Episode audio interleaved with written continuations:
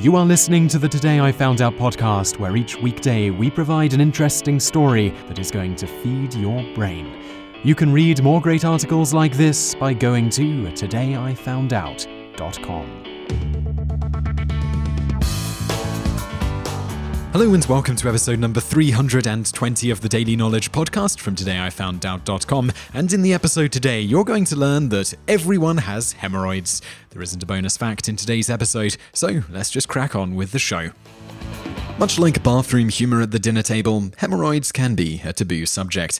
However, the truth is that everyone has them. Their job is to protect your anal sphincter muscles, the ones that open and close your anus, and help keep your anus closed when you have moments of increased abdominal pressure, like when you're coughing. They become a problem when they become inflamed. Once this happens, they're known as piles. Of course, popular culture has led to hemorrhoids and piles being interchangeable in common vernacular.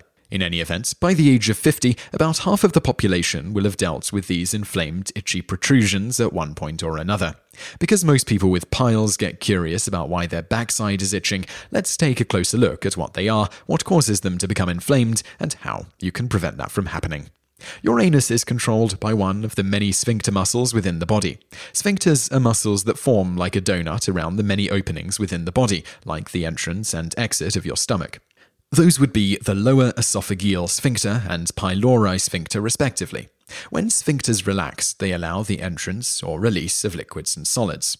Normally, sphincters are constricted, which keeps those liquids and solids from leaving their respective positions within the body. No one likes the acid from your stomach coming back up and making your chest feel like it's on fire. As mentioned before, the anal sphincter is cushioned by hemorrhoids. Hemorrhoids themselves are made up of what is known as modified squamous epithelium. These highly vascular cushions reside along the anal canal in three main areas the left, right, and back of the canal. They are made up of elastic connective tissue and smooth muscles. Many of them do not contain muscular walls like arteries and veins do, because of this, they are technically known as sinusoids, a small blood vessel like capillary, and can swell up due to blood not being able to leave.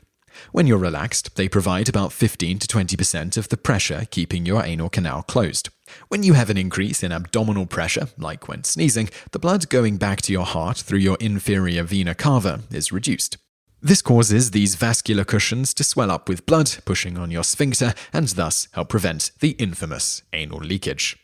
It's also thought that hemorrhoids are responsible for helping us determine the exact content of what's coming out, like gas versus a solid bowel movement. When your hemorrhoids begin to swell up chronically, they begin to cause problems. This is when they become known as piles. Once they are piles, they can cause symptoms like hard lumps that can be painful and itchy, the feeling like you still have to go to the bathroom after you've already gone, and mucus discharge or bright red blood while defecating. Anything that causes an increase in your abdominal pressure can cause your hemorrhoids to become chronically inflamed. Thus, there are risk factors for piles, things like being pregnant, chronic constipation, lifting heavy weights, straining while passing stool, being obese, and increasing age. Some studies have even suggested that the tendency to develop piles is inherited. You have two types of piles, internal and external. A line known as the dentate line is what differentiates them. Located below the dentate line is external piles, these are covered by a type of skin called anoderm that contain nerve fibers, specifically fibers connected to the pudendal nerve. The cause of the itchy pain is revealed. Internal hemorrhoids are broken down into four classifications. First degree protrude only into the anal canal. Second degree protrude outside the anal canal but go back in spontaneously. Third degree require you to push them back in manually. And fourth degree don't go back into your canal no matter what you do. The treatment for your piles depends on severity.